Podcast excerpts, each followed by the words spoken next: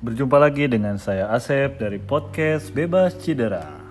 Hari ini kita akan membahas tentang pentingnya exercise dalam proses rehabilitation.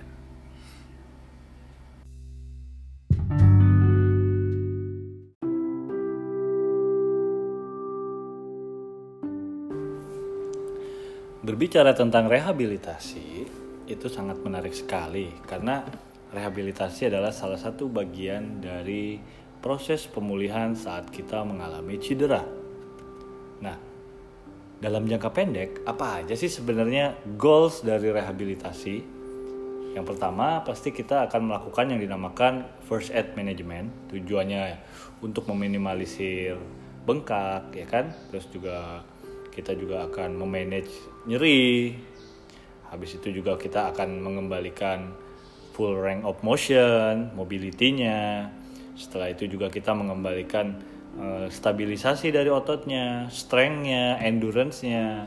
Jangan lupakan juga tentang neuromuscular control, kontrol terhadap uh, respon sarafnya. Setelah itu juga mengembalikan keseimbangan. Kita harus bisa memaintain mereka punya kebugaran kardiorespiratory karena jangan sampai mereka cedera tapi setelah itu mereka menjadi tidak bugar atau stamina-nya menurun. Dan yang paling penting adalah functional progression. Bagaimana mereka nantinya bisa kembali ke bukan hanya return to sport tapi juga return to competition pada elite atlet. Mereka bisa berkompetisi kembali dan berprestasi kembali. Nah, yang menarik berbicara tentang uh, cedera tadi, otomatis kita berharap bahwa kita nggak pingin nih cedera ini terjadi lagi berulang-ulang kali meskipun uh, resikonya tetap ada. Cuma memang begitu cedera itu beberapa diikutin oleh kerusakan dari jaringan. Meskipun tidak semuanya. Nah saat jaringannya itu mengalami kerusakan yang terjadi adalah adanya penurunan dari kekuatan endurance stability ya kan? Tadi beberapa yang kita sudah sebutkan bagaimana balikin mobility flexibility strength and stability, endurance-nya seperti apa, proprioceptiknya, motor control, functional movement pattern, speed, power, agility. Jawaban dari semua itu adalah berarti kita harus melakukan exercise. Ya.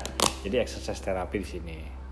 Nah, exercise terapi merupakan pendekatan yang aktif. Ya kan?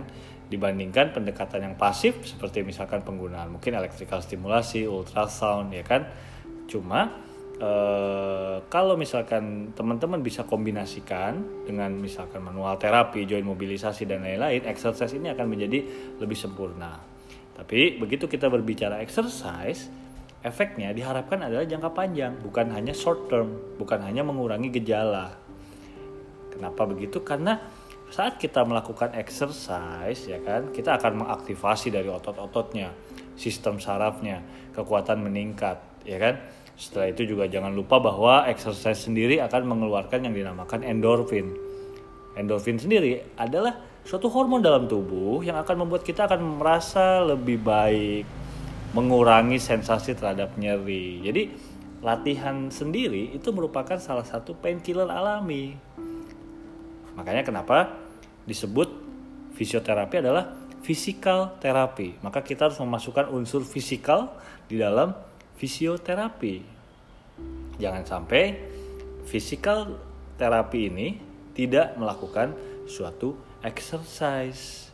Nanti akan dibagi berbagai macam dari stage-stage-nya atau fase-fasenya. Nah, menarik sekali kan bahwa ternyata exercise ini memiliki banyak fungsi. Saat jadi injury, misalkan terjadi joint dysfunction, muscle strain, ligamen sprain atau misalkan mungkin ada patah tulang dan lain-lain itu sebenarnya jaringan di sekitarnya yaitu otot itu akan mengalami spasm. Untuk apa? Dia memproteksi area tersebut dari kerusakan selanjutnya. Nah setelah uh, ada dysfunction tadi terus sudah gitu ada spasm tadi lama-lama kita akan melihat otot ada yang mengalami overactive ada juga yang mengalami dia uh, apa namanya underactive di mana saat dia over, ototnya terlalu overactive maka kita mesti melakukan yang dinamakan turn off. Tapi kalau misalkan yang dia masih kurang aktif, kita harus turn on, ya kan? Jadi nggak harus bahwa kita uh, memodifikasi semuanya. Nah, yang paling penting adalah bagaimana kita bisa uh, membuat mobility dan stability-nya bisa kembali bagus ya untuk yang pertama kali ya seperti itu nah jadi muscle activation muscle mobility apa namanya mobility sendi itu teman-teman harus bisa kuasain sebagai seorang fisioterapi jadi teman-teman jangan lupa untuk selalu belajar dan lakukan prehab before rehab. Karena dengan prehab, kemungkinan untuk mengalami cedera itu akan menurun. Salam bebas cedera.